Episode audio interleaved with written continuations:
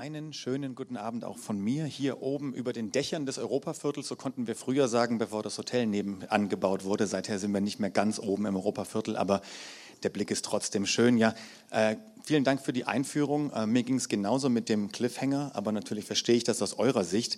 Ähm, mir ging es auch so mit dem Cover und da muss ich auch wirklich gleich sagen, man kennt das ja teilweise von Graphic Novels, von Comics.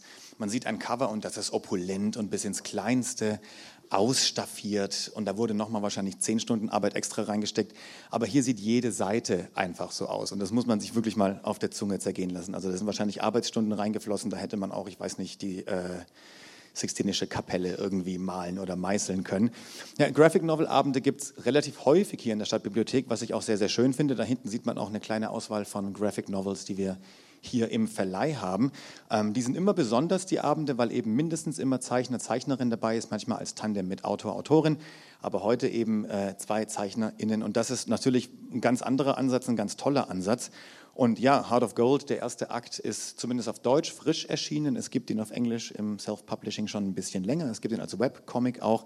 Also die Geschichte ist schon viel weiter vorangeschritten, als der erste deutsche Band eigentlich sagt. Ähm, aber ist zu einem Phänomen geworden. Das muss man ganz, ganz deutlich sagen. Und ihr wart ja am Wochenende jetzt, glaube ich, auf der Dokomi, wenn die Betonung richtig ist, in genau, Düsseldorf, diese genau gewaltige Manga- und Anime-Messe. Und euer Stand, habe ich mir zumindest sagen lassen, von CrossCult wurde belagert, wenn nicht überrannt. Ähm, ihr kommt so aus dem DIY, aus dem Self-Publishing und auf einmal ähm, seid ihr bei einer Messe und so viel ist da los. Was, was macht das mit einem? Wie fühlt sich das an?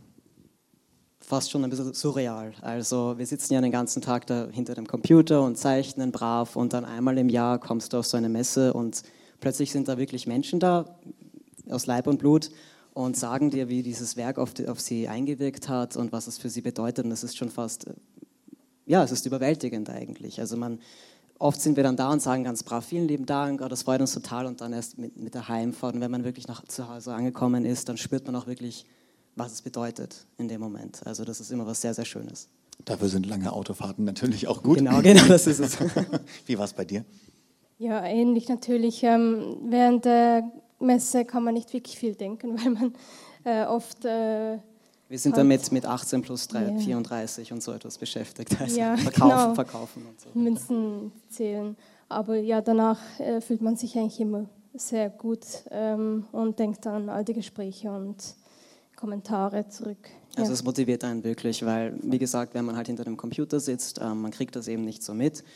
Und wenn dann die Leute es einem so direkt sagen, das ist ein ganz anderes Gefühl, als sogar einen Kommentar im Internet zu lesen. Das ist, glaube ich, ein guter Punkt, denn die, die Arbeit ähm, von euch oder auch von Autoren und Autorinnen ist ja eben eine sehr einsame. Man, man sitzt für sich und arbeitet und arbeitet und arbeitet.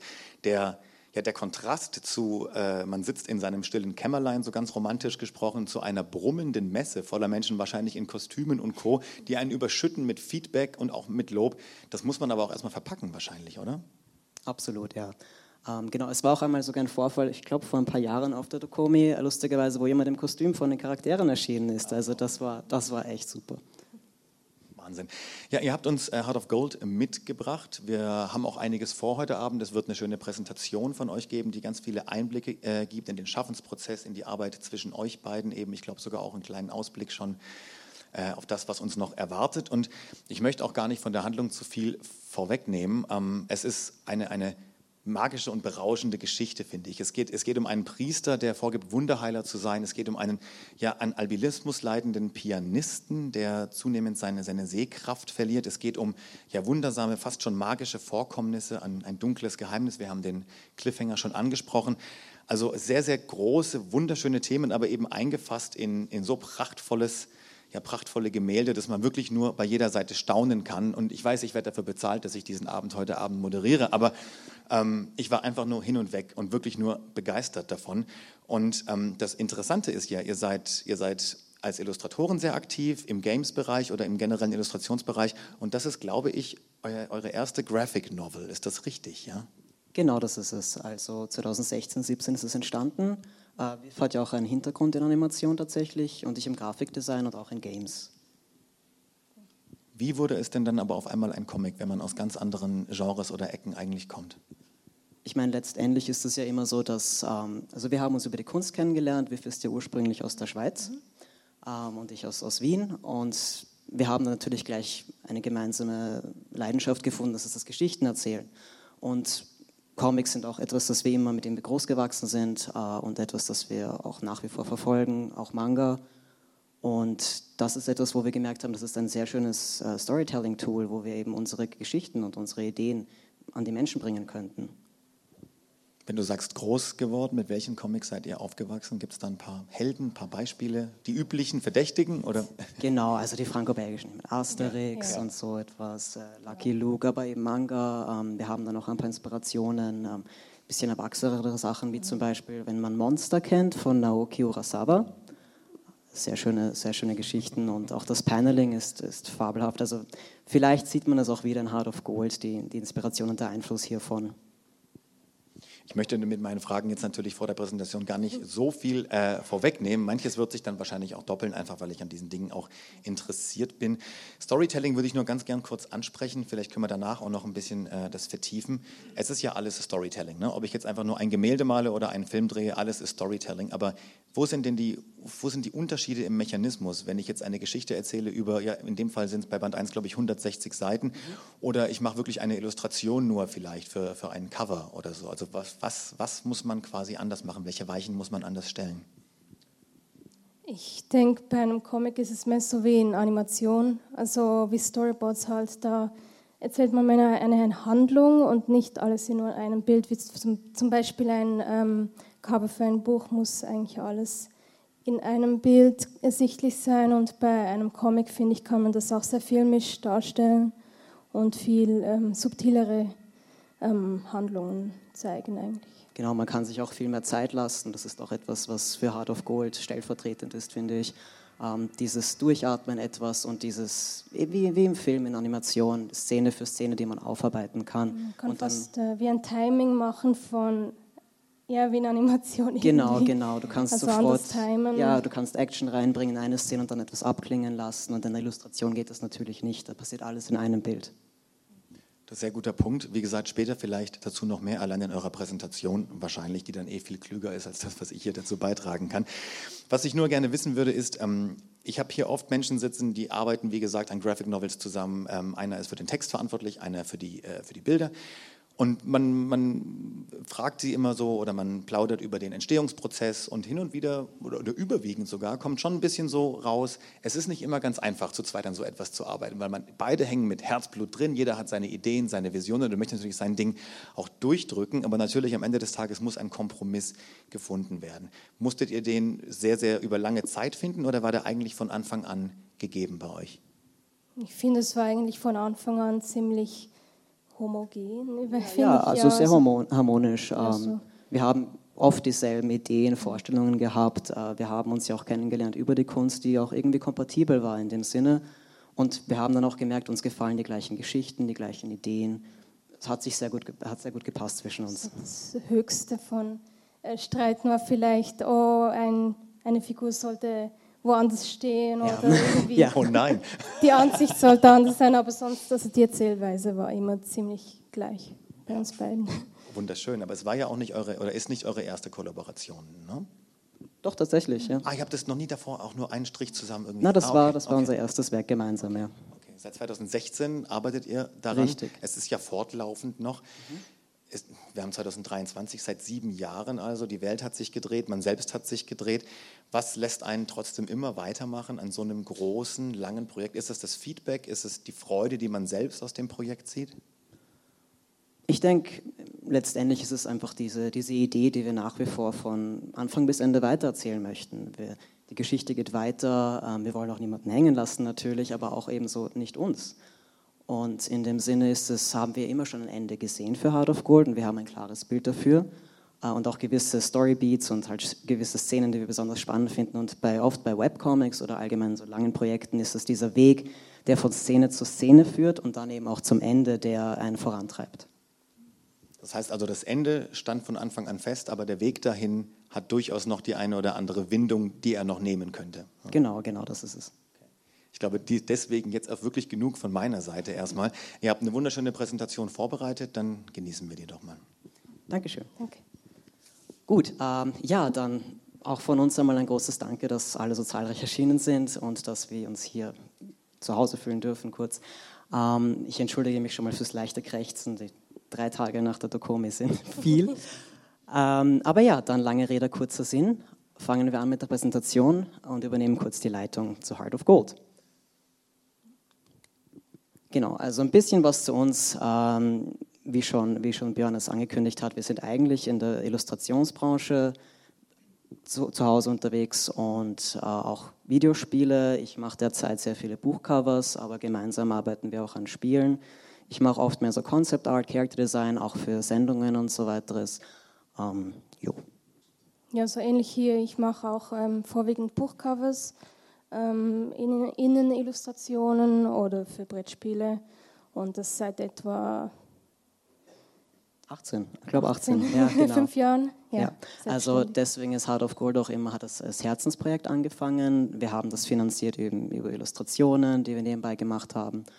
Und ähm, magst du auf den nächsten? Wir haben dann auch weitergemacht mit mehr Kollaborationen, mit einem Brettspiel bzw. Tarot-Deck, äh, das Sephiroth-Deck heißt es. Das wurden, wir wurden engagiert von einem Wiener Spielestudio, die wollten ein Brettspiel aus Tarot machen und da haben wir wieder unsere Künste gemeinsam vereint ähm, und eben diese 80 Karten gemeinsam illustriert. Das ist auch das, was wir jetzt gerade vorrangig machen, weiterhin mit dieser Firma auf diesem Projekt Sephiroth arbeiten. Ja, dann geht es mal zu Heart of Gold und zu den Anfängen davon. Also wir haben 2016, 17 mit dem Projekt angefangen und die Idee war eigentlich in erster Linie, wir wollen es an die Menschen bringen. Wir wollen unsere Geschichte erzählen.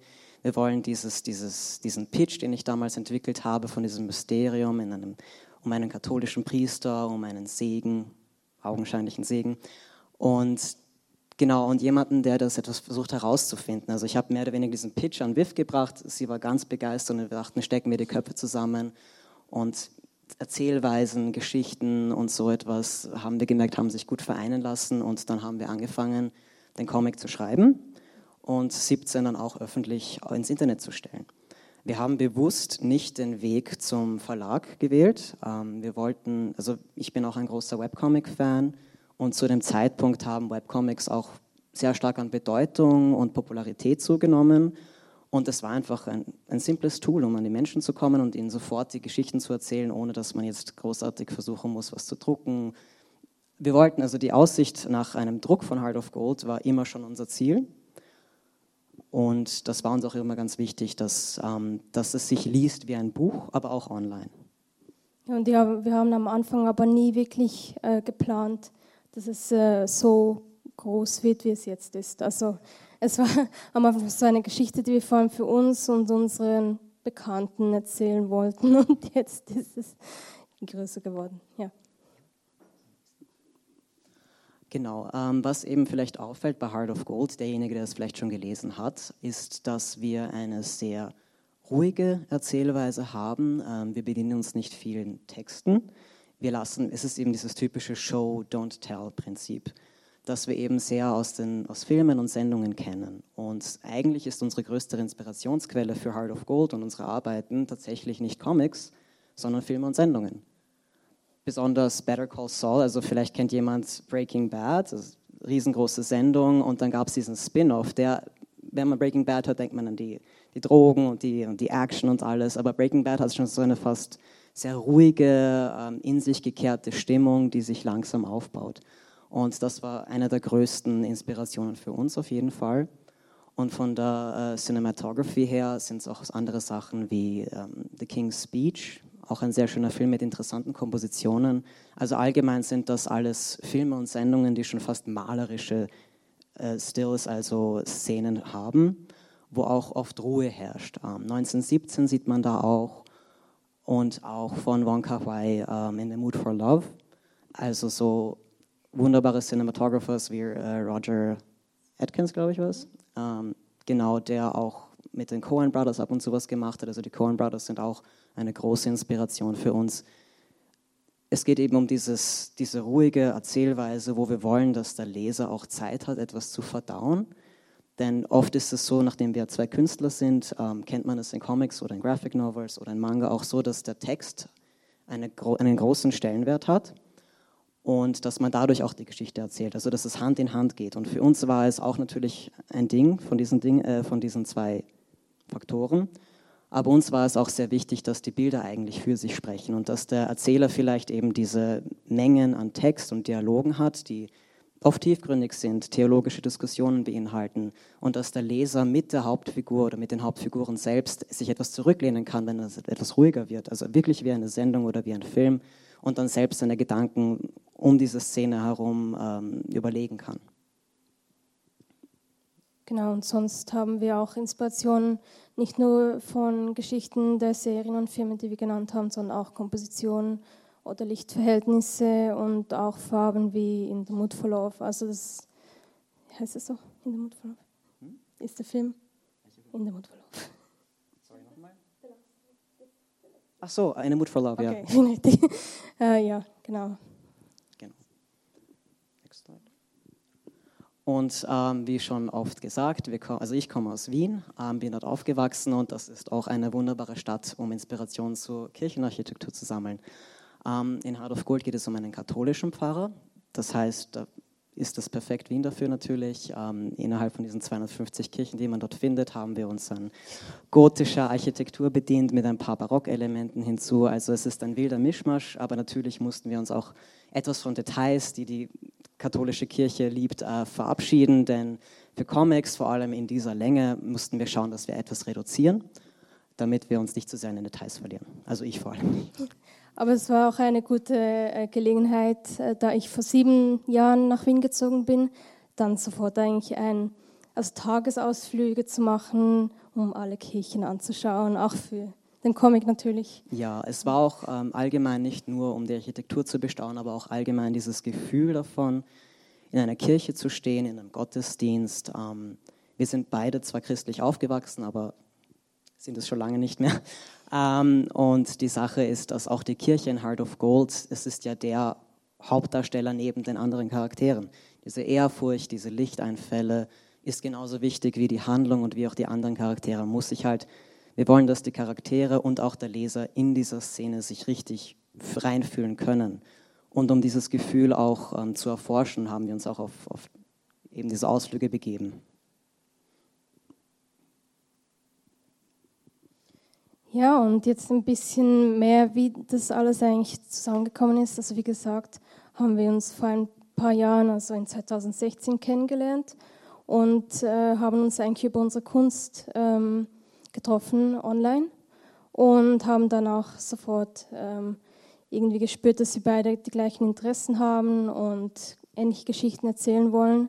Äh, ziemlich bald haben wir dann eigentlich äh, angefangen, an der Geschichte zu tüfteln. Also Elliot hatte da eine genauere Idee, äh, eine Mystery-Geschichte zu erzählen. Ja, hast du? Okay. Ähm, und dann haben wir ziemlich bald die Thumbnails, also die Skizzen gemacht und die ersten Seiten online gepostet, also ein paar Monate später.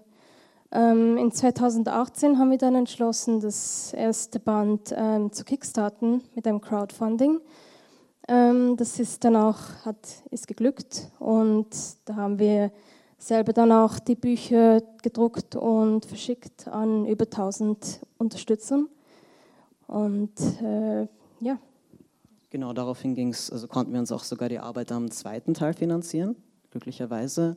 Das haben wir dann die nächsten drei Jahre durchgedrückt und 23 haben wir dann durch fast schon Zufall CrossCult kennengelernt, wo uns ein, ein, guter Mensch verbunden hat. Und äh, ich habe zwar gesagt, wir hatten nie das Ziel, an einen Verlag zu kommen, aber dennoch ab und zu waren wir auf Messen, zum Beispiel beim Comic Festival München oder in Erlangen, gibt es immer die Möglichkeit, sich vorzustellen.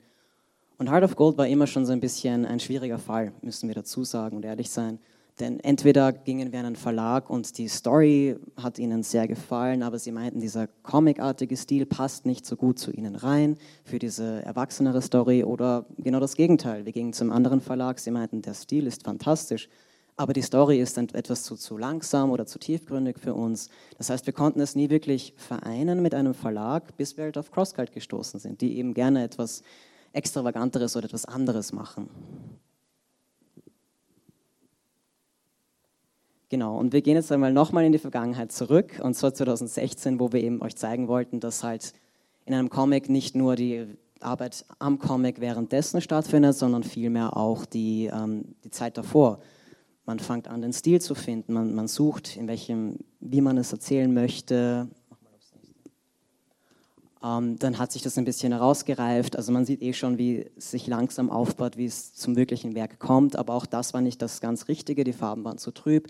Wollten auf jeden Fall auch hier wie dieses Show Don't Tell, dass viel mehr Dinge passieren, als dass sie darüber geredet werden.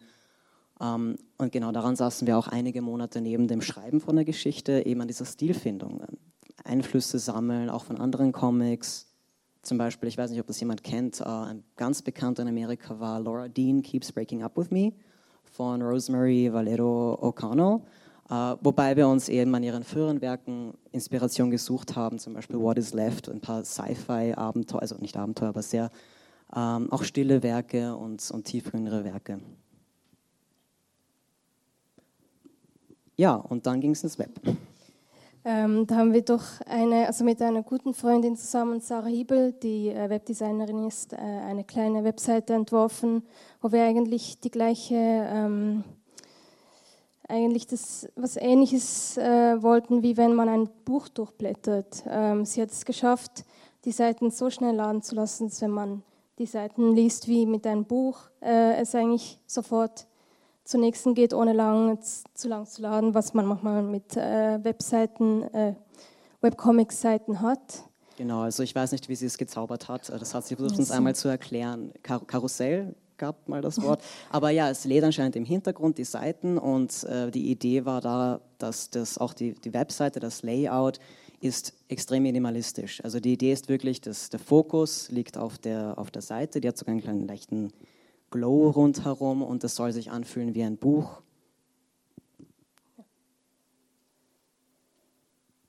Ja, Im Vergleich dazu ähm, gibt es auch die Plattformen Tapas und äh, Webtoons, wo viele Comics heutzutage auch sind. Äh, das haben wir uns auch kurz überlegt, aber damals, als wir den Comic eigentlich angefangen haben, war das noch nicht so ähm, äh, verbreitet, im westlichen verbreitet, Raum vor allem. Also es ja. kommt ja aus Korea ursprünglich, glaube ich, Webtoons. Äh, und auch das Format war etwas, es ist etwas ganz anderes, muss man dazu sagen. Also wir haben Heart of Gold konzipiert mit der Idee, dass es einfach wie ein Buch gelesen wird, von links nach rechts, ähm, horizontal. Und Webtoons ist ja eigentlich so, dass dadurch, dass es auf die Scroll-Webseiten angepasst wurde, das heißt Handys und Tablets und so etwas, liest man es schon fast vertikal. Es hat ein komplett neues Format, es ist auch eine sehr interessante Art, um Geschichten zu erzählen. Und das war eben eine Sache, wo wir uns nicht reinfinden konnten. Wir wollten Heart of Gold eben immer schon als Buch haben. Und das ist ein Comic, übrigens kann ich sehr empfehlen. Nove heißt der von zwei Freunden von uns. Ja, und wie gesagt haben wir das Buch gecrowdfundet, also die englische Version von Band 1 in 2018, was auch sehr äh, geglückt ist.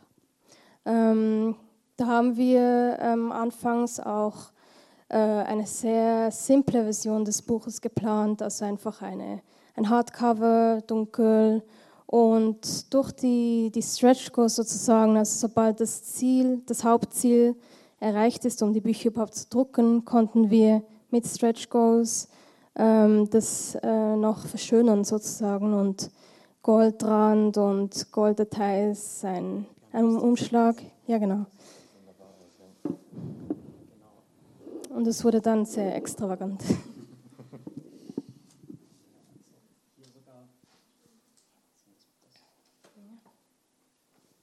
Ja gut, das gibt es bei CrossCult jetzt nicht.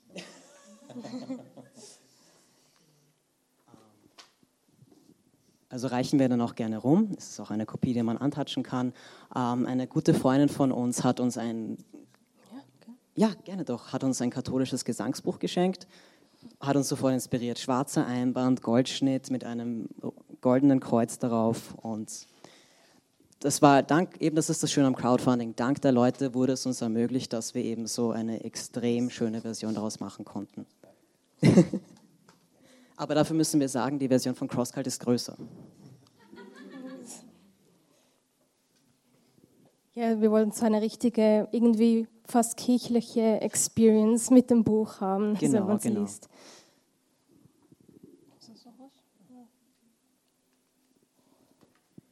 Ja, und jetzt kommen wir zu einem spannenden Teil von der Arbeitsaufteilung. Das ist keine Sorge, das ist ein Gift, das wiederholt sich immer wieder. Ähm, und da wollten wir erklären, wie es denn so ist, wenn es zwei Künstler sind, ähm, die sich die Arbeit teilen, die aber auch beide die Autoren sind. Genau, also zuerst haben wir zusammen die Geschichte geschrieben, also es war ein Hin und Her ähm, vom Schreiben her. Und äh, zusammen haben wir auch die Thumbnails skizziert. Also Elliot hat sie skizziert, aber zusammen haben wir sie besprochen, geplant. Und das, dann ging es rüber zu den Skizzen und 3D-Modellen. Genau, also die 3D-Modelle, dazu kommen wir auch noch später, haben wir auch gemeinsam entworfen. Ähm, heutzutage ist es schon fast gang und gäbe für Webcomic-Künstler, sich 3D-Modelle zu bedienen. Entweder als Vorlage oder manche schicken sie auch einfach durch irgendeinen Photoshop-Filter.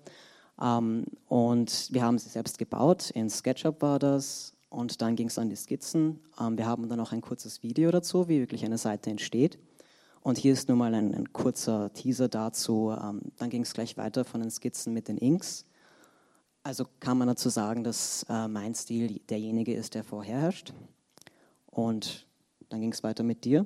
Ja, die Farben haben wir auch zusammen besprochen, aber dann habe ich sie eingefühlt sozusagen, die Figuren und Hintergründe ähm, eingefärbt und du hast dann sozusagen die Details. Genau, so Highlights, Schatten. Ja. Und dann hat Viv das Lettering, also die Sprechblasen und den, den Schriftzug innen übernommen und auch die Aufbereitung der Dateien, insbesondere auch die für die Druckdaten, weil das ist ganz und gar nicht mein Gebiet. Also ich, ich blühe auf im Chaos und Viv ist da die Ordnung. Das, wir ergänzen uns da ganz gut. Und noch so kleine Details im Hintergrund, die man manchmal sieht, wie zum Beispiel die Buntglasfenster oder Gemälde und so. Die, die Zimmer der Figuren habe zum Teil ich, also geplant und dann auch gezeichnet. Die konnte man dann wieder verwenden. Also die Buntglasfenster habe ich einmal gezeichnet und die konnte man dann immer wieder einfügen. Genau, Sie wollten ganz kurz über die Farben von Heart of Gold reden. Ähm, was ihr hier seht, sind die Color Thumbs, nennen wir sie. Ähm, das kennt man vielleicht auch eher aus dem Film- und Serienbereich, wo es tatsächlich diese Berufsbranche gibt, dass es Leute gibt, die dazu engagiert werden, Color Moods zu erstellen, nennt man das, ähm, die eben vorgeben, wie die, wie, das, wie die Lichtverhältnisse, die Atmosphäre ist. Und das haben wir auch in Heart of Gold gemacht. Also bevor wir überhaupt ins, ans Zeichnen im Sinne von an die, ans, äh, ans Malen gegangen sind, haben wir erst einmal die Farben beschlossen. Und auch hier haben die Farben ihre eigenen Bedeutungen. Ähm, wir haben versucht, von der gängigen Symbolik wegzukommen, wie das Blau ist Trauer oder Rot ist Wut oder so etwas. Wir haben mehr oder weniger unseren eigenen Code dafür. Um, es hat auch Szenen, die sehr stark mit Blau arbeiten, dann etwas Fröhlicheres darstellen sollten.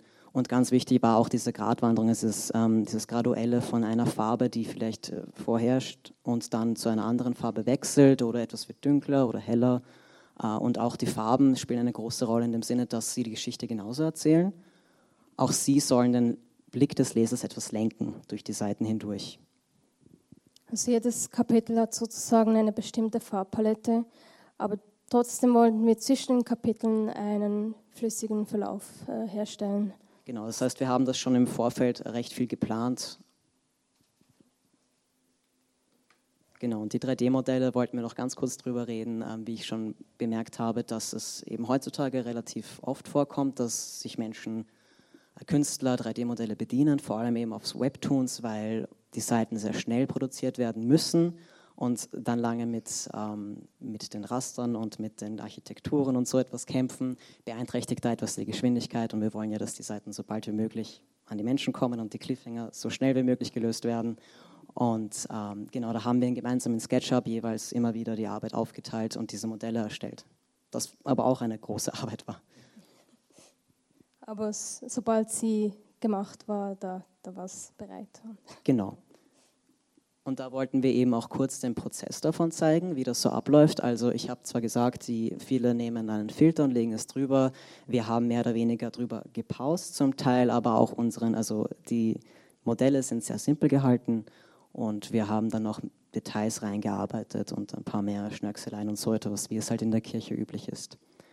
Und hier zeigen wir eben ein wenig, wie ich die Skizzen angefangen habe. Ähm, ich mache es etwas anders. Ich versuche es immer ein bisschen plastischer, ein bisschen wie schon fast ähm, bildhauernd zu machen. wo ich vielmehr mit so einem Tool Farbflächen anlege und dann erst darüber die Linien lege. Ja, und ich mache in der Zeit äh, die Hintergrundlinien, also ich pause sozusagen die 3D-Modelle ab. Ähm, äh, aber später fügt dann Elliot noch ähm, meistens Details hinzu, damit es nicht so ähm, so steif aussieht, ja, also ein bisschen unlebendig. Genau. Weil wenn wir davon reden, dass die Kirche der eigene Charakter ist, hat auch sie ihre eigenen Eigenschaften, Besonderheiten. Ja, und gleichzeitig äh, mache ich eben die Farben, füge sie ein. Äh, oft fange ich schon an mit den Hintergründen, wenn du noch mit den Inks arbeitest von Characters. Ja.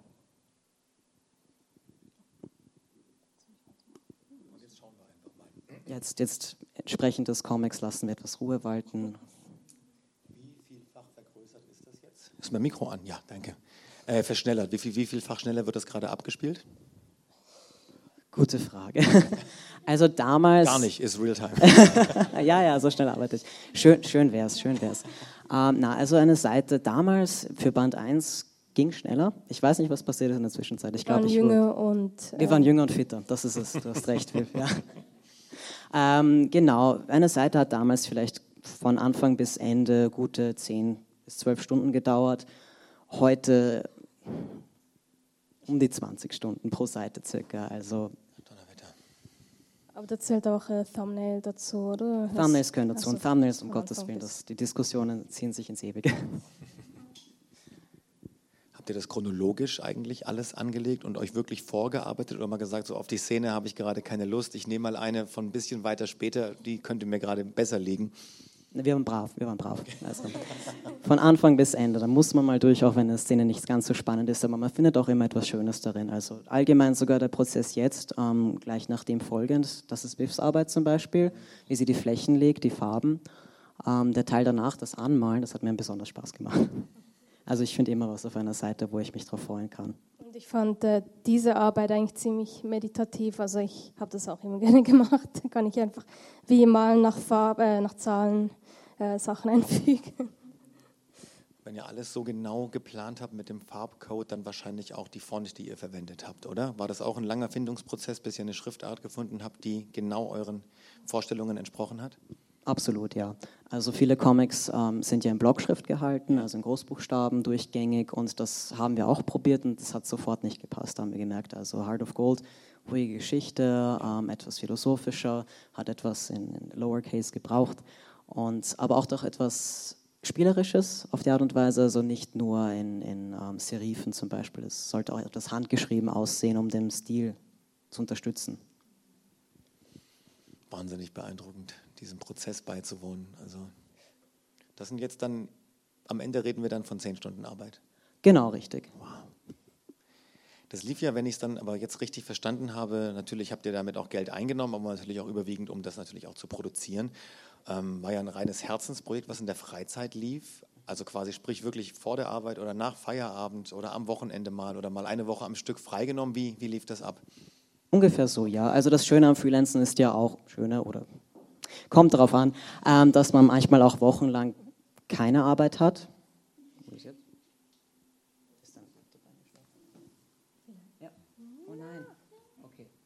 Wir bleiben noch hier schnell. Ähm, genau, dass man ab und zu wochenlang auch keine Arbeit hat ähm, oder gerade von dem Geld vom letzten großen Auftrag leben könnte. Und in dieser Zeit konnte man das ganz gut füllen tatsächlich. Dennoch gingen einige lange Abende und, und Wochenenden drauf. Aber wie gesagt, keine Unterbrechung, gerne, gerne fortfahren. Ja, voll. Also wir waren schon fertig mit dem Video tatsächlich und auch, auch schon am Ende unserer Präsentation. Wir wollten nur einen kleinen Teaser zum zweiten Band zeigen, der tatsächlich auch schon beendet ist. Ähm, es, was nur noch fehlt, ist der Druck. Den kann man aber online schon auf Englisch lesen. Also wer, wer sich nicht gedulden möchte. Genau, die Webseite wäre auch heartofgoldcomic.com. Und da gibt es auch einen direkten Verweis auf euren Patreon-Account, glaube ich, bei dem man euch auf vielfältige Weise unterstützen kann. Genau, genau. Also Patreon ist auch eine große Einnahmequelle für uns gewesen, für Heart of Gold, eine lange Zeit lang mit wunderbaren Menschen, die uns unterstützt haben finanziell. Da reden wir gleich drüber. Erstmal vielen Dank für diese schöne Präsentation. Gerne.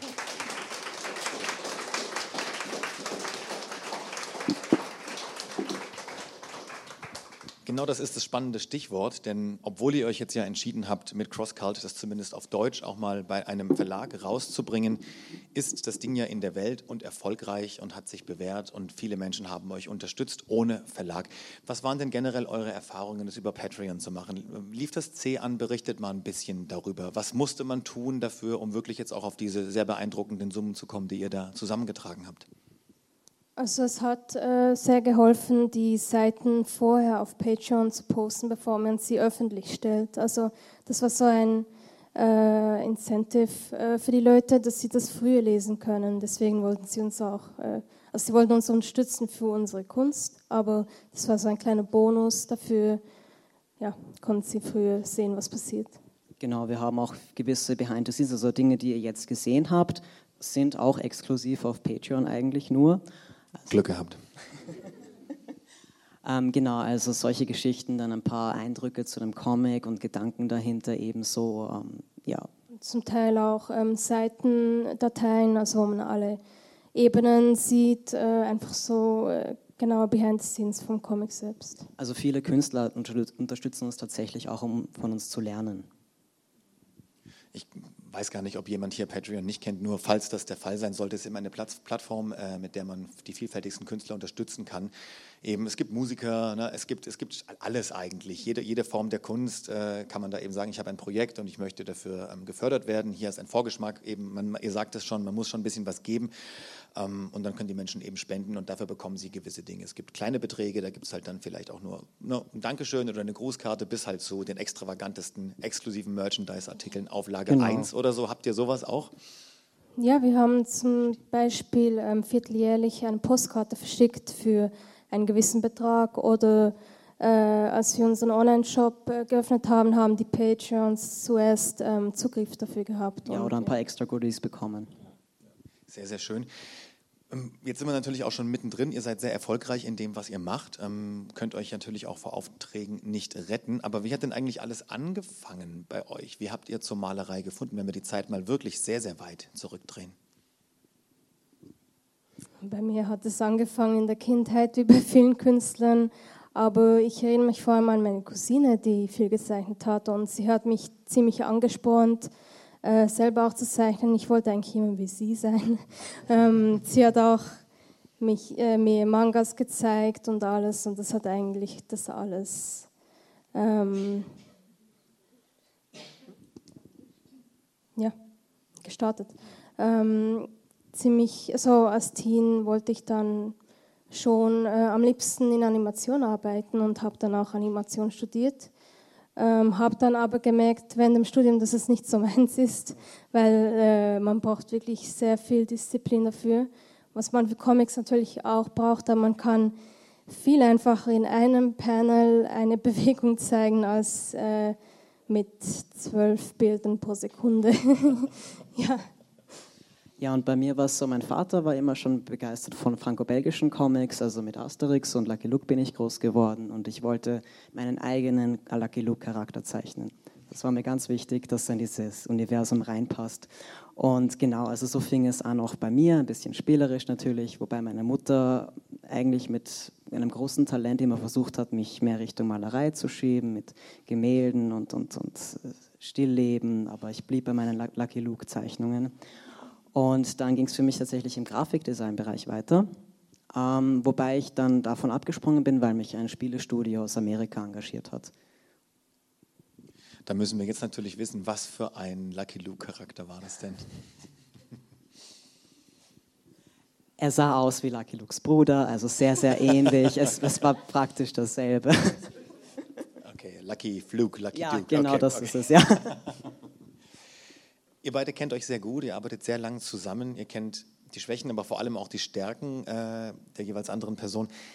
Was kann denn, äh, was kann denn LJ besonders gut, was kann denn Liv besonders gut? Was würdet, was würdet ihr sagen?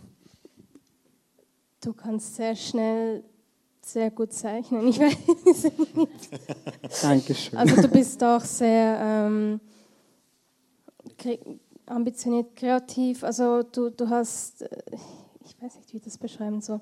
Wenn du Bildideen hast, die, die sind sofort da und äh, sehen super aus. Also Danke. sehr klare Vorstellung von dem, was du zeichnen willst. Ja. Um, ähm, und für mich ist es auf jeden Fall, dass WIF mit viel Bedacht arbeitet. Es hat eine gewisse Ruhe, wie ich es schon angemerkt habe. Ich bin das Chaos, sie ist die Ordnung. Wenn ich mich ein bisschen verzettle oder so etwas, holt sie mich wieder ein bisschen auf den, den Boden zurück. Ähm, sie hat auch einen wunderbaren Stil mit, mit Farben und einen sehr, sehr guten Blick dafür, auch in Kompositionen. Ähm, Vivs Stil, das hat man vielleicht auch ein bisschen gesehen in unserer Präsentation am Anfang, ist etwas flächiger, etwas abstrakter, äh, wobei ich halt ein bisschen filigran arbeite. Und ich habe halt, ich denke, wir beeinflussen uns gegenseitig in dieser Hinsicht. Ich habe mir ein bisschen abgeschaut, wie sie in wenigen Formen äh, wunderschöne Kompositionen zaubert. Und ich denke mal gleichzeitig. Ich habe auch äh, abgeschaut, wie du Komposition machst, denke ich. Also, das hat mich schon beeinflusst, ähm, mehr ähm, äh, daran zu denken, wie ich Sachen darstellen möchte.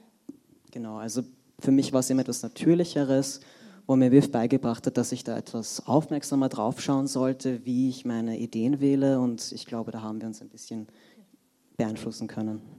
Ja, toll. Und abseits davon, dass es natürlich auch ein fruchtbarer Prozess für euch beide ist, ist es ja auch schöner, an so einem langen Projekt nicht die ganze Zeit allein zu hocken, wahrscheinlich, sondern eben auch einen Austausch zu haben. Weil man kennt das ja, man hadert dann doch mal, man zweifelt. Ne? das ist, das ist als, als Künstler so. Wenn man dann aber jemanden hat, äh, und dann heißt es ja, komm, wir machen das jetzt. Das, das, könnte ich mir sehr, sehr hilfreich vorstellen. Übrigens sind die Tattoos, hast du die selbst gestaltet? Nein, nein, ganz und gar nicht. Das okay. wollte ich den anderen Künstlern überlassen, sich da ein bisschen ausleben zu dürfen. Wir haben, jetzt, wir haben ein, ein, wenig schon über eure Zusammenarbeit jetzt erfahren in der Präsentation, aber ähm, was mich noch interessieren würde, ist, wie genau sah eure Zusammenarbeit aus? Habt ihr teilweise auch wirklich zusammen an einem Ort erschaffen oder wenigstens zur gleichen Zeit, vielleicht, keine Ahnung, über ein, ein Zoom-Meeting oder, oder dergleichen? Ähm, wie, wie habt ihr das gemacht? Wir sind zusammengezogen, also wir ja, wohnen schon. wir, wir, waren immer äh, sehr eng. klebten aneinander. Ja. Das ergibt Sinn auf jeden Fall. Dann spart man sich ein Arbeitszimmer, wenn man einfach sich eins, eins teilen kann. Genau. Was, was mir bei dem Band auch generell aufgefallen ist, und das habt ihr auch schon angesprochen, diese, diese Ruhe. Es gibt, es ist ja ein Graphic Novel und für ein Novel hat es natürlich sehr wenig Text. Ähm, das gefällt mir auch sehr, sehr gut. Manche Seiten oder viele Seiten kommen sogar ganz und gar ohne Sprechblase oder Caption aus, also wirklich einfach nur die Bilder sprechen. Und ihr habt Showdown Tell angesprochen und ich, ich war fasziniert, dass das funktioniert, weil man wenn man äh, den Band das erste Mal liest mit euren äh, Charakteren, mit dem Setting, mit der Story nicht vertraut ist. Bei Better Call Saul musste man irgendwann auch gar nichts mehr machen oder bei Breaking, bei, war glaube ich Better Call Saul, ne, diese Zigarettenszenen immer in diesem Parkhaus, halb im Schatten. Man wusste schon, okay, die beiden treffen sich da wieder früher oder später und es muss nichts gesagt werden. Ich fand das sehr gewagt, aber geglückt, dass ihr das einfach macht mit einer Welt, die ja eigentlich erstmal noch keiner kannte. Ähm, war das von Anfang an aber so geplant, dass ihr gesagt habt, so muss es erzählt werden oder war auch mal mehr Text im Gespräch? Nein, es war immer so. Also die Idee war immer schon so, dass wir einfach den, die Bilder sprechen lassen wollten. Ja, alles, was man mit Bildern zeigen konnte, haben wir gezeigt und eigentlich die meisten Texte sind Gespräche zwischen den Figuren, also wenn sie auch interagieren, ja. Ja, das ist viele oder einige von euch werden den Band schon kennen. Ähm, es ist, man, man wird, wird reingesogen in eine Geschichte, in der ja offensichtlich nicht viel passiert, aber man ist ja fast wie benommen und man, man, man, man tänzelt über die Seiten und man, man, man folgt der, der Geschichte. Also mich hat, es, mich hat es wirklich sehr, sehr beeindruckt und ich fand es sehr schön, als du gesagt hast, dass ähm, die Kirche quasi auch ein Charakter ist. Ne? Weil es gibt ja eigentlich nur zwei Hauptcharaktere. Es gibt den Priester ähm, und es gibt den Pianisten und definitiv auch die Kirche. Umso wichtiger war es aber wahrscheinlich, diesen, in dem Fall sage ich einfach mal, drei Hauptcharakteren ein eigenes Profil zu geben. Jetzt habt ihr euch für sehr interessante Charaktere entschieden. Vielleicht können wir da noch kurz aufs Character Building zu sprechen kommen, was ja wahrscheinlich ganz am Anfang passiert ist. Ein, ein Pianist, äh, der unter Albinismus leidet und eben ein, ein Priester, der vorgibt, Wunderheiler zu sein. Was war denn da die Grundidee, wenn ich mal so ganz salopp fragen darf? Also mit dem Pianisten Ionel wollten wir vor allem einen männlichen Charakter, Charakter zeigen, der auch mit einer sanften Stärke ähm, ein bisschen was bewegen kann oder herausfinden kann. Und ja, das ist auch so symbolhaft mit seiner Androgynität zu verstehen. Er ist ja nicht ein, ein sehr männlich aussehender Charakter mit langen, wallenden Haaren. Und es war uns eben wichtig, dass wir etwas diese diese Fragilität in ihm zeigen können, aber dass eben auch beides koexistieren kann, dass ein Mann schwach, aber auch diese, diese Stärke in der Schwäche finden kann. Dieses eben schwach zu sein bedeutet auch stark zu sein, vor allem in der Welt heutzutage, wenn es um die toxische Maskulinität geht zum Beispiel. Das wollte ich gerade ansprechen, weil das ist ja, glaube ich, auch zumindest der englischen Ausgabe vorausgestellt. Das Zitat Find äh, Strength in Weakness. Mhm. Also sehr, sehr wichtiger Punkt, ähm, was ja fast aber schon subtil transportiert wird, aber die, die Botschaft kommt, kommt trotzdem an. Das finde ich, das ich auch sehr, sehr geglückt. Also ja, Schwäche ähm, ist keine Schwäche, sondern ist eine Stärke tatsächlich, ja. Genau, ja. genau. Wie ähm, haben sich die beiden Charaktere, also jetzt mal abgesehen von der Kirche, also Priester und ähm, Pianist, sahen die anfangs ganz anders aus in den ersten Skizzen? Also klar, das ist jetzt, wir haben vorhin auch ein paar Skizzen gesehen, aber hat deren Antlitz, mal, mal hochtrabend gesprochen, sich stark verändert über, über die Entstehungszeit am Anfang? Ja, ganz, ganz gewiss. Also also Vor allem das Alter hat sich geändert zwischen denen, ähm, nämlich wir sind gewachsen, wir sind älter geworden und so sind sie mitgezogen etwas, ähm, wurden auch immer älter entsprechend und auch, also wenn man, wenn Band 2 rauskommt, entwickelt sich natürlich auch der Stil entsprechend und so auch die Charakterdesigns ähm, von beiden Charakteren etwas. Und das wird auch weiterhin so sein mit, Band, mit den nächsten Bändern, also sie werden sich stetig verändern. Genau, genau. Natürlich aber auch beabsichtigt. Natürlich, es ist ja eine Reise, man, man wächst, man reift. Und das ist auch immer eine Frage, die Menschen wie ich immer sehr, sehr gerne stellen. Ähm, die ähm, Schöpfer mögen diese Frage nicht, ich stelle sie trotzdem, was ist denn von euch in den, in den Charakteren drin? Finde ich da eher was in der Kirche oder im Priester oder im Pianisten? Ach, ach okay. Ähm, also ich habe es ja angesprochen, ich bin christlich aufgewachsen, ähm, tatsächlich eigentlich ähm, eine Mischung aus der evangelischen orthodoxen Kirche, weil meine Familie aus dem Osten stammt. Und da meine Mutter ist sehr streng religiös ähm, und damit aufzuwachsen, sowohl mit einer gewissen Nähe, aber auch einer Distanz, weil wir sind ja in einem Umfeld aufgewachsen, 93, ähm, wo die Kirche nicht mehr so einen großen Stellenwert im Leben hatte wo die Technologie vorangeschritten ist. Und für mich war diese, diese Frage oder dieses, diese Faszination mit dem Menschen und die Beziehung zum Gott und die Beziehung zu seinem Glauben immer sehr spannend. Und auch in der Kunst. Man kann natürlich nicht sagen, dass die Kirche, die Kirche hat einen großen Ein, äh, Einfluss auf die Kunst natürlich. Dank ihr sind wir da, wo wir heute sind natürlich und wie wir auch heute zeichnen.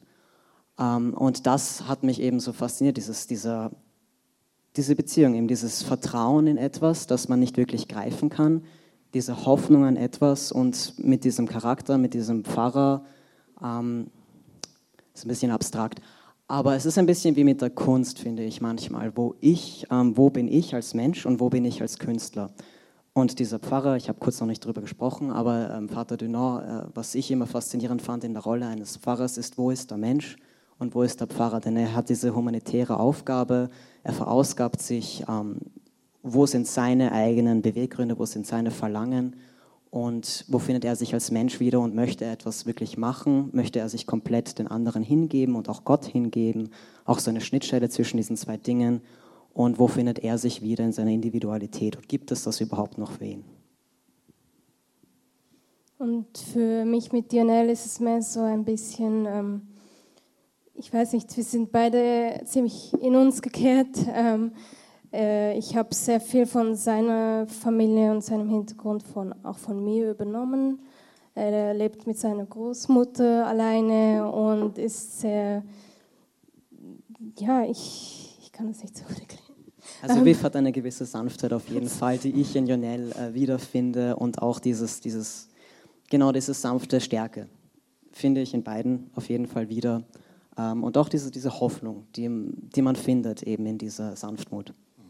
Ja, und eine gewisse Neugierde für viele Dinge. Also ich bin auch christlich aufgewachsen, aber nie, nicht so stark. Also es gab immer ein Interesse für die Kunst und Architektur, ähm, aber sonst habe ich nicht so viel damit am Hut und DNL eigentlich auch nicht. Ist, er geht jetzt zur Kirche wegen diesem Wunderheiler und sonst kennt er sich da nicht wirklich aus. Er versucht auch ab und zu in ein paar Szenen dann zu beten, weil er denkt, das, das muss ich jetzt machen, weil ich hier bin. Ähm, aber ich weiß nicht wirklich wie.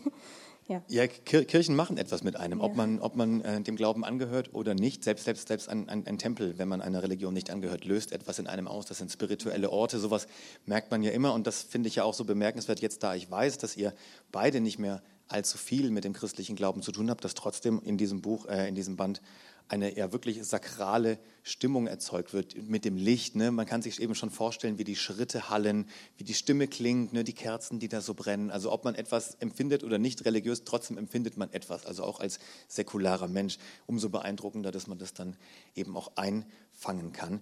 Ähm, Ihr seid ja seit, seit Jahren schon an dieser Geschichte dran. Band, äh, Band 3 ist gerade im Entstehen begriffen, habe ich, genau, das habe ich es, gehört. Ja. Wie, wie weit seid ihr da? Was ist so der, der Fortschritt? Es, es, es, es, geht langsam voran. Ja. Ähm, wir sind gerade eben noch mit anderen Projekten beschäftigt, leider Gottes, und werden die abschließen und dann geht es wieder an den dritten Band. Das heißt aber, in absehbarer Zeit ist Heart of Gold zu Ende erzählt? Wir hoffen es. Äh, nur hoffen oder habt ihr da auch ein bisschen Angst vor? Horror Vakui, ja, was, was kommt danach, wenn man so lange sich damit befasst hat? Ja, ich meine, es kommt darauf an, ähm, idealerweise gibt es vier Bände, aber das zum Beispiel bei Band 2 haben wir uns auch komplett überunterschätzt beides. Wir wussten nicht, dass wir so viele Seiten darauf anlegen möchten. Das heißt, es kommt darauf an, wie viel. Das ist halt das, das, das Schwierige, aber auch das Schöne an dieser langsamen Erzählweise, wo wir eher die, die Bilder sprechen lassen. Wir können überhaupt nicht abschätzen, wie lange eine Szene sich ziehen könnte. Auch jetzt nach vielen, vielen Jahren ist es immer eine Überraschung. Donnerwetter. Und bei Crosscult wird aber auch der zweite Band auf Deutsch erscheinen. Dann ja, natürlich, oder? okay. Das ist gut zu wissen. Der Crosscut sitzt in der ersten Reihe, sehr gut.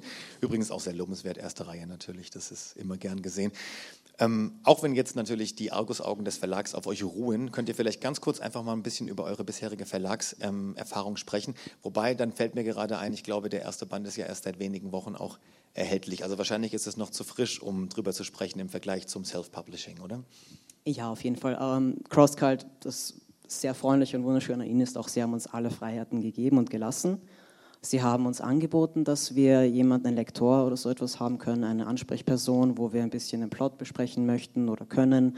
Äh, bislang kam es eben noch nicht dazu, dass wir das Angebot angenommen haben, weil wir eben noch nicht so weit sind mit dem Band 3.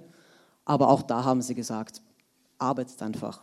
Ihr, ihr wisst, was ihr macht, ähm, ihr habt eure Magie wirken lassen und sie lassen uns da komplett freien Lauf. Also es ist viel, viel Vertrauen von ihnen, was auch sehr schmeichelhaft und sehr, sehr freundlich ist. Ähm, und hoffentlich kriegen wir es hin. Das ganz bestimmt und da kann jeder heute dazu beitragen, denn wir haben da hinten natürlich auch ein paar Exemplare mitgebracht. Ähm, und ich würde gerne natürlich auch die Chance nutzen, wir sind heute sehr, sehr viele, was mich, was mich sehr freut, ähm, es ist selten, dass man eben bei so einem besonderen Projekt eben beide Verantwortlichen hier vorne sitzen hat. Also könnte ich jetzt auch noch die ganze Zeit weiter quatschen. Aber es gibt bestimmt den einen oder anderen, die ein oder andere ähm, mit Fragen. Deswegen, bevor ich nochmal den Hinweis, oder nachdem ich den Hinweis darauf gebe, dass es dort hinten Bücher zu kaufen gibt und die beiden auch signieren natürlich und vielleicht sogar, wobei nein, zwölf Stunden dauert eine Seite, also wahrscheinlich keine, keine Illustration ähm, äh, auf, die, auf die erste Seite machen. Aber sie sind da, sie signieren sehr gerne. Ähm, und dann würde ich gerne einfach äh, euch allen, Ihnen allen die Möglichkeit geben, auch noch Fragen zu stellen an die beiden hier oben. Das können wir mit Mikro machen, aber vielleicht ist es auch gar nicht nötig. Davor bedanke ich mich aber erstmal noch bei euch beiden, denn damit ist mein offizieller Teil beendet. Wunderschön, dass ihr hier wart, dass ihr jetzt noch sechseinhalb Stunden Autofahrt auf euch nehmt. Dankeschön, liebe von Elliot. Danke.